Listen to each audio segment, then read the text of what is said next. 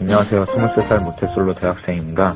신생 환영에서 귀엽고 조곤조곤한 말투에 제 스타일 여자 후배를 만나게 됐어요. 그 후배와 2차를 가게 됐는데 후배가 맥주 두 잔 마시고 취한 거예요. 방에서 술을 깨러 밖으로 나왔는데 제게 달라붙더니 키스를 하더라고요. 생일 첫 키스여서 정말 설렜지만 정신 차리고 후배를 집으로 돌려보냈어요. 그날 이후 이 후배가 술만 마시면 저에게 연락을 하더라고요. 하루는 취했다길래 데리러 갔는데 오늘 외박 허락받아서 집으로 안 들어가도 된다며 너무 힘들다고 모텔에 가자는 겁니다. 결국 난생 처음 모텔에 가게 됐는데 지켜주고 싶은 마음에 최대한 자제를 하고 누워서 키스만 한 시간 하다 잠이 들었어요. 며칠 뒤 후배를 또 만났는데 집에 안 들어간다고 부챘고 또 모텔을 가게 됐죠. 결국 또 한 번의 인내 시간을 보냈는데 후배가 아침에 일어나 얘기를 하더라고요. 오빠 구자야라고 웃는 거예요. 순간 울컥했지만 마음을 추스리고 이럴 바에 아예 우리 사귀는 게 어때라고 했더니 후배는 일주일만 생각해 보겠다고 하더라고요. 어. 그런데 얼마 후 미안하다며 연락하지 말라는 문자를 받았어요. 너무 화가 나서 얘기를 하자고 후배를 만났는데 또 술을 먹더니 취해서 제게 뽀뽀해달라는 겁니다. 어머. 그 이후에도 술에 취하고 모텔 가는 일이 한 달에 두 번씩 반복되고 있는데 이제는 제가 관계를 시도하려고 해도 다 받아주다가 마지막에 꼭 거절을 해요. 여전히 사귀자는 말은 하지 않고요. 이 후배의 마음은 정말 모르겠는데 저는 어떻게 해야 될까요? 야, 이게 그래요?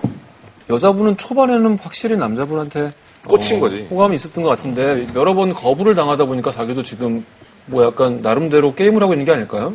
아, 자존심 상했다 음. 이거예요? 음, 근데 더 믿음직하지 않나?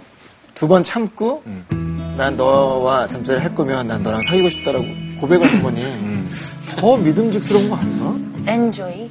그러니까 엔조이 하자는 거예요, 여자는. 응. 그러니까 처음에는 좀 마음 있고 이제 귀여워하고 이뻐했던 것 같은데 그 남자를. 음. 음. 근데 이제 자꾸 만나다 보니 이제 좀 사귀는 건 아닌 것 같고. 음, 근데 외로우면 부르기 쉬운 남자. 음. 여자는 사귀고 싶어 하지는 않는 것 같아요. 음. 음. 저도요. 저도 그런 생각 어. 해요. 그러니까 사귀고 싶어 하지 않으면 그냥 안 사귀면 되잖아요. 그러니까 남자는 안 사귀고 하는 걸 별로 안 좋아하는 스타일이고. 아술 먹었을 때만 그렇게 연락하는 건 좀 그렇다. 그러니까 평소에는 좀 절제를 하다가 술 먹으면 그게 무너지나 보지. 근데 술 마셨을 때만 불리워지는 남자의 마음은 어떨까요? 20대니까 상관없을까? 아, 싫지, 그때도.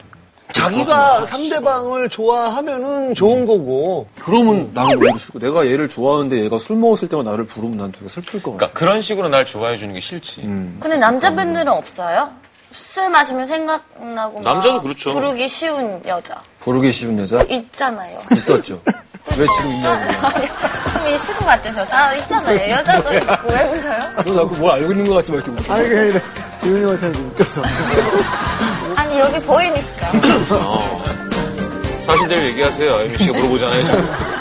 있었죠. 그렇죠. 옛날에 있었죠. 그죠?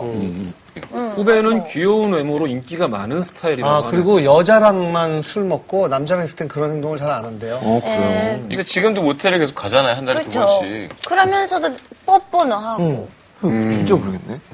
무슨 마음일까? 그거 왜 그러니라고 물어보고 싶은데. 이해가 돼요? 마지막에 이렇게 딱 이제 안 된다고. 아니 저는 전 어떻게 참을 수 있을까 싶어요. 그렇죠. 성에 눈을 뜬 입장에서 눈을 뜬 미안해서. 네, 이상. 거기까지 했는데 어떻게 참아요? 게다가 처음에는 하려고 했다가. 그렇지. 그렇죠. 자기가 가자고 해놓고서. 그러니까 여자 마음은 모르는 건데 심지어 그래 혼전 순결주의자라고 하는 사람들 중에 스킨십은 다 하고 마지막 인터코스만 안 하는 분들이 있대요. 아, 그 얘기 진짜 웃겼는데 그거 결국 방송에는 못 나갔지. 아, 못 나갔었나? 야, 뭐 어디까지 하는 거야? 이렇게 얘기해 주는데, 아, 그렇게까지? 아, 그것만 안 하고? 아, 그거는 돼? 어, 된대요. 그것도 돼? 그것도 된대. 그럼 이것만 안 되고, 음, 야, 그, 야, 그럼 네가 더 낫다, 야. 강균성 씨가 하는 그 다른 프로그램에서 되게 멋지게 말씀하시더라고요. 자기가 혼전 순결을 주장하는 이유는 어, 섹스는 곧 생명이기 때문이다. 맞아, 요 맞아. 요 그 얘기 들으니까 저런 생각 할 수도 있겠구나. 할 수도 있죠. 음, 생각이 들더라고요. 이게 엔조이라서 그린라이트고 기고 아니고를 떠나서 한 분은 바라는 게 엔조이인데 한 분은 더 진지한 관계이기 때문에 서로 안 맞는 거잖아요. 그렇죠. 그러니까 그린라이트가 아닌 것 같습니다. 음. 그래, 아니, 저도 무지하게 보수적이었어요. 그래서 옛날에는. 그, 뭐라고요? 였어요. 예, 그러니까, 지울까요? 그러니까 지나고 나니까 더덥다라는 걸 알게 돼서 지금 그냥 이렇게 좀 편하게 만나는 것도 괜찮다 뭐 이렇게 얘기 드리는 거예요. 음, 여자분이 취했을 때 자기를 불러주기만을 기다리지 말고 안 취했을 때 만나서 맞아요. 이야기를 해봐야 되는 게 아닌가 싶어요. 왜냐하면 여자분이 일단 오빠 고자라는 말을 했다라는 거는 지금 상황이 뭔가 뒤틀린 상황이라는 거잖아요. 심정이 어쨌든 뒤틀린 상황이니까 안 취했을 때 만나서 나는 고자가 아니라고 어필을 좀 먼저 술 먹고 한번 연락도 해보고 아무튼 이렇게 저렇게 좀 다양하게 하다 보면은 어느 순간 정신을 차려보면 진짜 사귀고 있는 어떤 상황이 예, 발생할 수 있죠. 네.